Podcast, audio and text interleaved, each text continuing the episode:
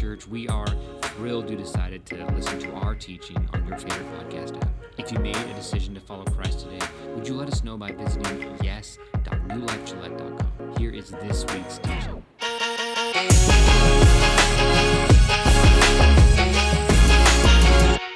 We're in a series right now called Acts, very simple name for a series. And this series, um, we're talking about leadership lessons for the church, uh, leadership lessons that we can learn just for everyday life, or for whatever leadership roles you find yourself in. But then also, how can those leadership lessons be used to form us into the people that God created us to be in terms of being used for His mission? Becoming, so, so we have, uh, uh, Jesus makes your life better messages, and we have Jesus makes you better at life messages. We have come as you are messages, and we have become who you were meant to be messages. We have justification messages and we have sanctification messages. There's kind of two steps to this whole process. Today is the latter.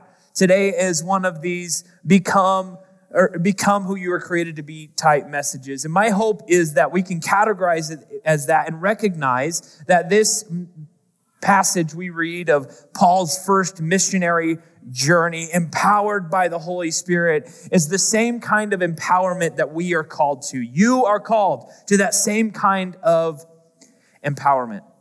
I don't know about you, but throughout this series, I've fallen more and more in love with the book of Acts. I hope you've been reading along with us so you can get the whole picture of it. Acts, I wouldn't ever wouldn't say was uh, ever my favorite book of the Bible, but that's primarily because when you read it, sometimes you accidentally read it as cats, and I'm no fan of cats. So, no, actually, I like the book of Acts a lot. Uh, today's passage is a duel. I don't know if you heard that. I kind of heard the ching, ching, ching as he's reading that whole. You got Clint Eastwood with a cigar in his mouth. Showdown between Paul and Bar Jesus. I think it's one of the coolest showdowns in all of Scripture. Jesus has some good ones. Elijah has a good one. It's a showdown passage between two authorities in faith, so called.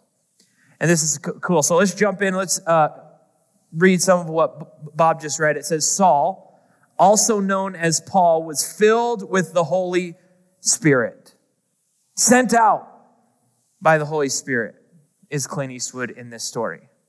Today's story is about a time that Paul is confronted by a sorcerer, a false prophet who is trying to keep him from pre- preaching about Jesus. Maybe that's because his name was Bar Jesus and he was a little bit jealous. And this sorcerer was trying to keep Paul from preaching the good news. So what did Paul do? He backed down? No. Paul looked the sorcerer in the eye. Wah, wah, wah. That's how it goes. When most people picture a guy in Wyoming, was, they picture some guy in jeans and dirty cowboy boots, all rough and tough. When I picture guys in Wyoming, I picture guys in the snow in flip flops and shorts. That's what I picture in Wyoming. But Christians, let's, let's talk about something really important, really serious, real fast. How much confidence do you get by being filled with the Holy Spirit. This is a gift being offered to you, Christians. And, and once you've received this gift of the Holy Spirit, how much confidence does it give you? Does it give you the, the Paul looking a sorcerer in the eye style confidence? We're looking at Paul's manly confidence here, and I just want to scream. I want to say, I want that. I want to be like that. I want that kind of courage. Paul filled with the Holy Spirit. And then he said, You son of the devil, full of every sort of deceit and fraud, an enemy of all that is good, will you never stop perverting the true ways of the Lord? God's Spirit in us should give us that kind of confidence.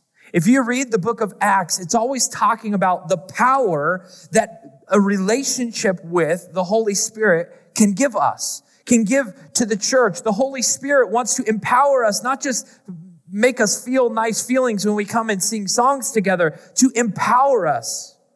Remember what Jesus said about when the Holy Spirit would come. He said, You will receive power when the Holy Spirit comes upon you. And you will be my witnesses, telling people about me. Wait, that's not the kind of power I want, Jesus. Power to witness? Power to share my faith? Telling people about me everywhere. This is the power we need. So often when we think of power, it's usually for selfish gain. Like I want something, so I need Holy Spirit power so that I can get something. Usually, when scripture talks about Holy Spirit power, it's talking about the ability to speak in tongues or to share your faith with somebody that you have nothing in common with, including language. Gives you power to share the gospel. If you are a Christian, you have access to the power of the Holy Spirit. So today we're going to talk about some of the benefits, some of the things that the power can give you. But before we do that, I just want to talk about maybe some misconceptions, the things that I see said about the Holy Spirit that I think some need, need some clarification. So let me clarify this about the Holy Spirit. Number one, sin does not remove access to the Holy Spirit. You can talk to the Holy Spirit while you are sinning. Now, hopefully that conversation will change your behavior, because how did you ever become a Christian? Because God gave you grace before you ever prayed a prayer of salvation, before you ever changed your ways. God gave you grace first, and that grace made it possible, made your heart soft enough so that you could hear the message, the gospel message. While you were still sinning, Christ died for you and extended his grace to you. It is finished. Now, this grace is offered to you. And his grace softens your heart enough to receive that grace so that it can save you. We call it, in the Wesleyan circles, we call it prevenient grace. Grace that goes before. Before salvation, before, before you are adopted into God's family, before you have a relationship with Him, prevenient grace goes out to you. God gives us grace long before we are ever forgiven of our sins. When we become Christians, we are made holy. He washes us. He gives us new life. Holiness isn't a result of our actions. I don't act good enough. I don't do enough good things or remove enough sin from my life to now all of a sudden be good. It is not my good actions that make me holy. It is God's good actions that made me holy. It is His perfection, it is His goodness that He then imparts on us, that He gives to us. And God's holiness is what gives us access to the Holy Spirit. The reason why we are holy enough to have the Holy Spirit in our lives is because God made us holy enough. The second thing I'd say is salvation is not the indwelling of the Holy Spirit. They're not the same thing. They're different things. Now, they can happen simultaneously. These two events or these two experiences can happen at the same time, but they're not the same thing. Now, salvation gives us access to the Holy Spirit, but it's not the same thing. The early church was saved long before they received the Holy Spirit. They were adopted into God's family. They were followers of Christ long before Pentecost. When you give your life to Jesus, you get a new life. Something new begins. A birth happens. And the new life does not look like the old life. It is a different kind of life. It has different power. It has different goals. So let's talk about the differences. What are the difference, differences between the old life and the new life? Well, in the new life, your sins are forgiven. And this is what most people think about when they think about salvation. Okay, my sins are forgiven. Uh, it's a miraculous, it's a beautiful thing. We celebrate this. Un, us sinful, broken people can come as we are and have our slates wiped clean. But salvation is more than that, too. It's a gift that, that continues to give after that.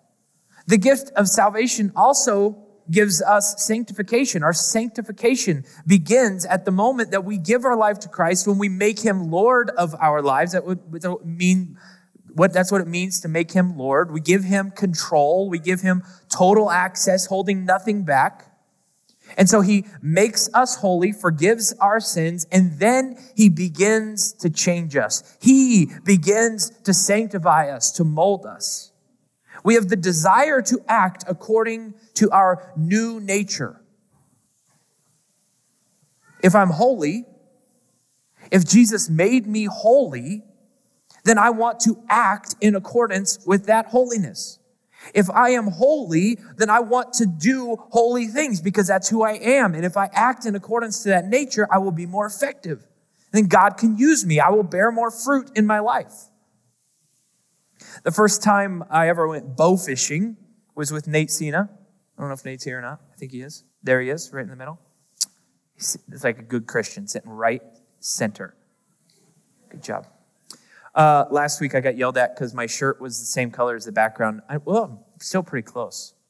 So uh, on the camera, apparently, I had a green shirt on, blended in. Anyway, first time I go bow fishing with Nate, we're, we're out on the boat, and he says something to me. He goes, I've never taken anybody who didn't get a fish on their first trip out.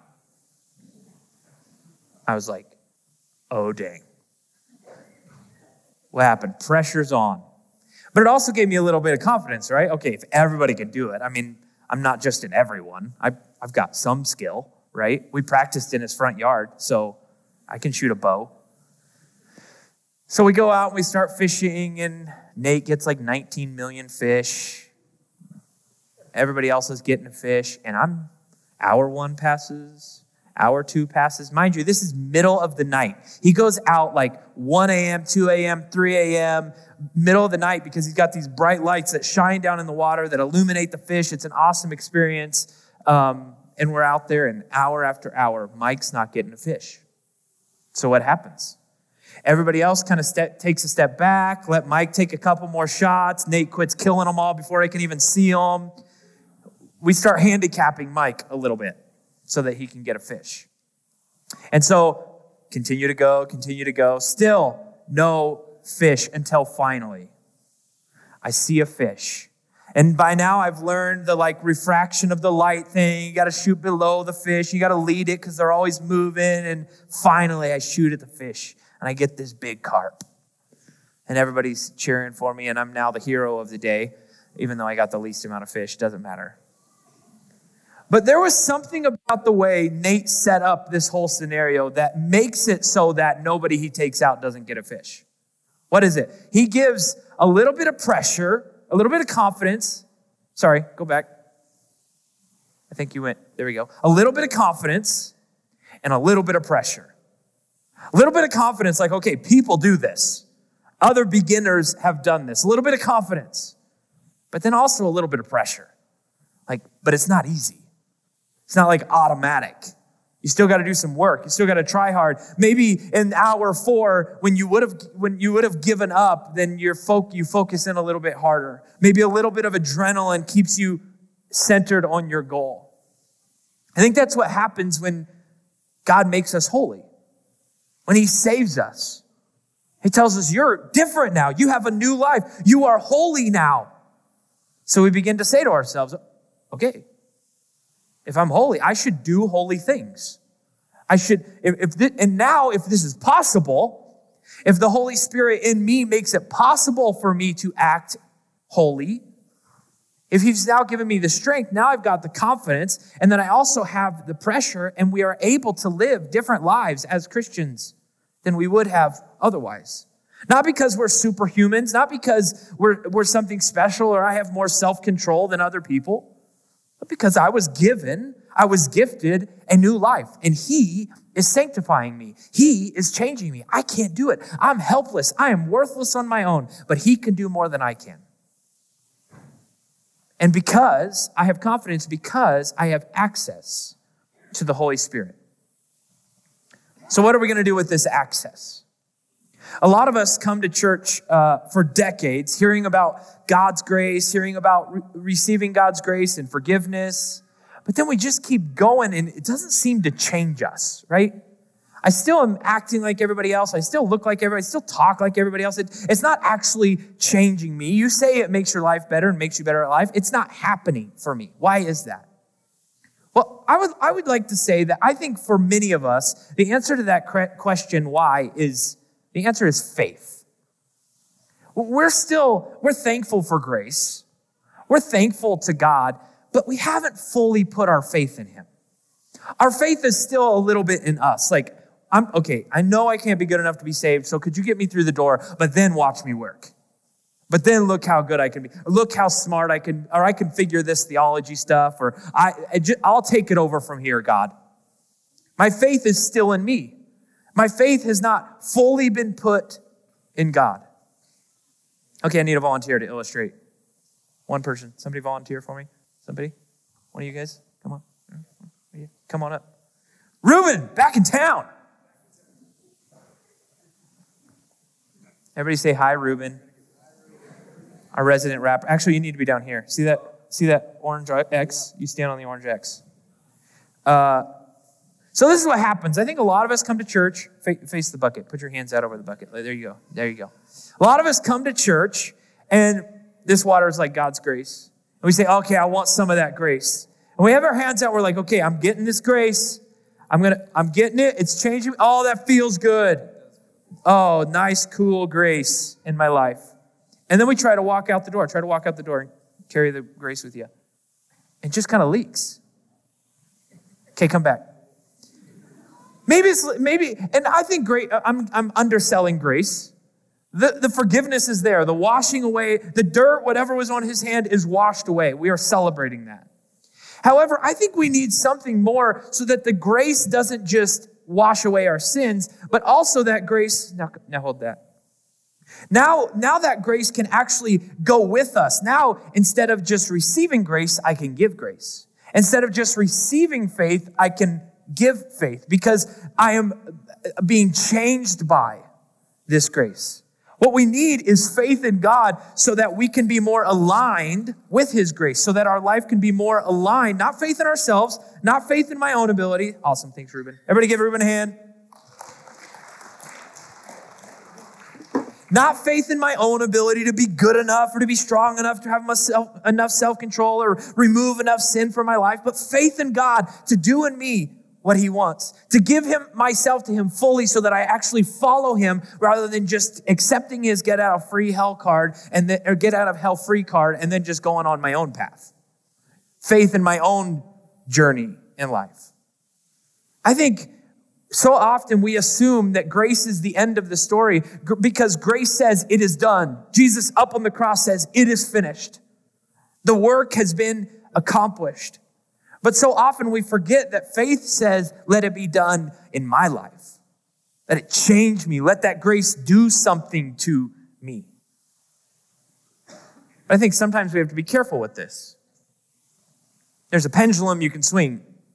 I grew up in Pentecostal churches. Some were great, great people in the Pentecostal churches. But some of the people in the Pentecostal churches saw the Holy Spirit, I think, as a superpower. Like they saw the power that you get from the Holy Spirit and they wanted to wield it as a weapon against their everyday problems. We had a lady in my in our church who liked to use the handkerchief as like her sword of the Holy Spirit. I will wield this handkerchief. Teenagers, that's a cloth Kleenex. It's a handkerchief. And I will heal. And she'd throw that handkerchief at people. Well, bam! All waiting. It's her weapon, that handkerchief. And I don't want to make fun too much because I believe in healing. I believe in the power of the Holy Spirit. I believe that He can do things supernaturally. But at the same time, we have to be careful. Let, let me say it this way the Holy Spirit is not an all access pass. He's not going to just give us all the answers all the time. And we can't just demand him to do whatever we want him to do. We have access to the Holy Spirit, but the Holy Spirit is not our genie in a bottle. We get our wishes and you got to do whatever I say. My kids and I watched Aladdin this week. When I was a kid, I was a big fan of magic. Loved magic tricks, used to learn them. I, as a high schooler, I used to do little kid birthday parties. Shouldn't have told you that. Sorry. We used to go to Branson my parents had a condo thing, timeshare in Branson. So we used to go to Branson a lot. And one of our th- favorite things to do in Branson was to go to magic shows. One of the magic shows we went to was this one. This is a helipad. In a moment, it will be enclosed by barriers on all four sides. You can see above, below, and around this enclosure at all times. So, get ready. Go! Don't blink or you'll miss the fastest illusion in the world.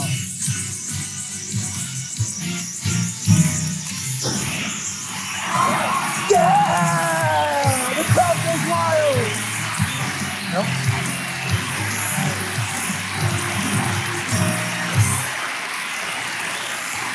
That is Kirby VanBurch, one of the greatest magicians in the history of the world. You've never heard of him, and that is a shame.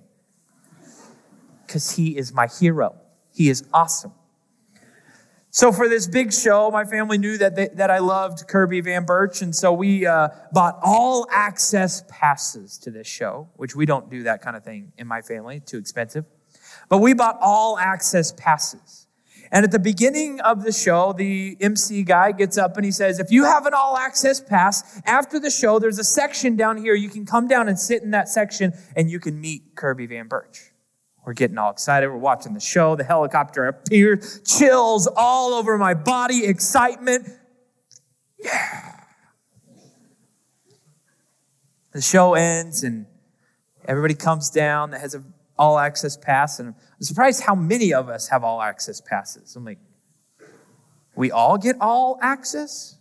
How does this work? Like, and what exactly does all access mean? Do I get to like hang out with them? Are we doing dinner? Like, how much access is all access? We're going to the dressing room. Uh, do I get to wear the, the leather costume that he has on? Or do I get to date a dancer? I was single at the time.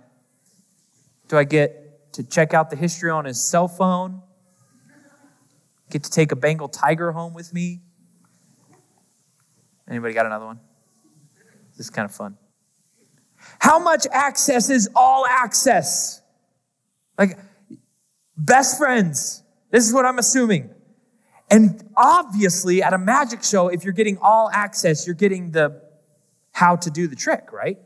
Like you're going to explain the tricks to me, right? At least one trick? No trick. You're not teaching me how to do any tricks. How is this possibly all access? You, you know what all access was? It was a Q&A. We got to sit in the little section and asked him questions, and he answered like 10 questions. Boom, all access. It's a joke. I was furious. You're not my favorite magician anymore. Yes, you are. I love you. It's, you know. I think a lot of us about the Holy Spirit in terms of all access. How much access? Can I control him? Can I order him around? Or how, how does this whole thing work? So I would say, compared to Kirby VanBurch, yes, we have an all access pass to the Holy Spirit, but not entirely, right? Let's put it this way Our journey to heaven is a journey deeper and deeper into our connection with God. In this life, we are engaged to God. We are, no, maybe in the middle of the wedding ceremony in this life. But the honeymoon hasn't started. Depending on girls, I should probably say the wedding hasn't started. Guys, I would say honeymoon hasn't started. Whatever you're looking forward to most, that part hasn't started yet in our relationship with God. And so we're kind of moving toward that, that total communion, that unlimited access, that, that unlimited communication. Because still in this world, there's this thing called sin that just kind of, it just kind of gets in the way. It clouds the conversation. It makes things harder. Do you remember how Jesus talked to his disciples? I mean, the disciples gave up everything to follow Jesus, right? They left their boats behind, their father's business behind, and they go follow Jesus. Okay, that's quite a bit. Good job, disciples. You get some brownie points for that one. They're following Jesus, yet all the time, Jesus is talking to them like they have no faith. Like they totally lacked faith. What, what do you mean lacked faith? They gave up everything to follow you. Jesus said to them, Why are you so afraid? You have so little faith. Then he got up He's about to show off some of his magic tricks. Then he got up and rebuked the wind and waves, and suddenly there was a great calm. Why, do, why don't you have any faith? Haven't you seen the things I've done? Like you had enough faith to follow, but don't, you're limiting it. You don't recognize how big and how powerful I am. A lack of faith can keep us from all that God has created us for. Or maybe I should say, too much faith in ourselves, in our own plans, in our own ideas can keep us from all that God has created us for. The problem is, a lot of us are trying to live in relationship with God without living in relationship with the, the power that His Holy Spirit gives us. Did you know there is a category of bird called nearly flightless birds? I think that's funny just in itself. Think about it. These are birds that almost can't fly. They can fly, but just barely. They get up there and they're like, whoa. Oh my gosh, oh my gosh, oh my gosh, I'm gonna fall. No, I'm, I'm okay. We shouldn't be up here. We're nearly flightless. This is too dangerous. But there's also a category of bird called flightless bird. And that's even worse. Like, why am I even a bird? Sitting out on the beach, watching all the seagulls fly by. What am I doing? Nothing, because I'm flightless. Can you just take the wings away? I need some Red Bull so I can have some wings. Why am I even up here? I think this is the way a lot of us people of, of us think about our faith, about our relationship with God. He's not changing me. He's not doing, he's not giving me anything. Why do I have this? I forget. Okay, the heaven hell thing. Maybe, maybe that. Okay, so maybe I'm nearly flightless. This is not the type of faith that I want. This is not the type of relationship with God I want. Why am I even a Christian? If you have ever thought that there must be more, then there is. And if you've ever thought that you are not getting anything out of Christianity, if you're not getting anything out of your faith, it's not changing you, you're not more fully surrendering yourself to God, it could be because you've become a consumer Christian. I'm here to get out of it what I want out of it. I'm here just to make me feel good and do the fun things and get some cool friends and all that. But I'm, I'm done beyond that. Don't ask anything of me. I'm just here to get something. Jesus wants to use us to calm some storms.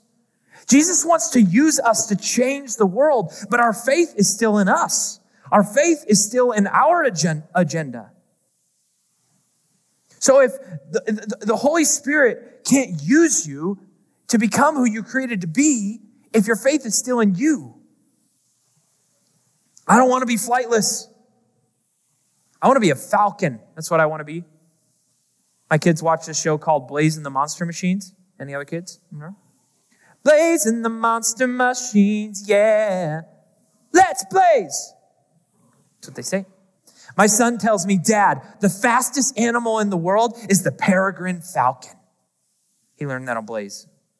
Blaze is a talking monster truck who can turn into a falcon do you know how he can turn into? First of all, he's already a talking monster truck, but now he needs to turn into a falcon. And do you know how he turns into a falcon? By saying, Falcon! And he grows wings.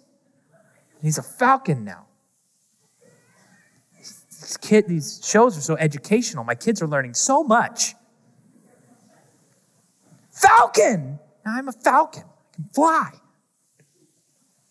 I think, uh, I think this is how many of us think about our faith. If I just say the right words, if I just command the Holy Spirit correctly, if I just talk right, then I can turn into whatever God wants me to be. I just gotta, I gotta say the magic words.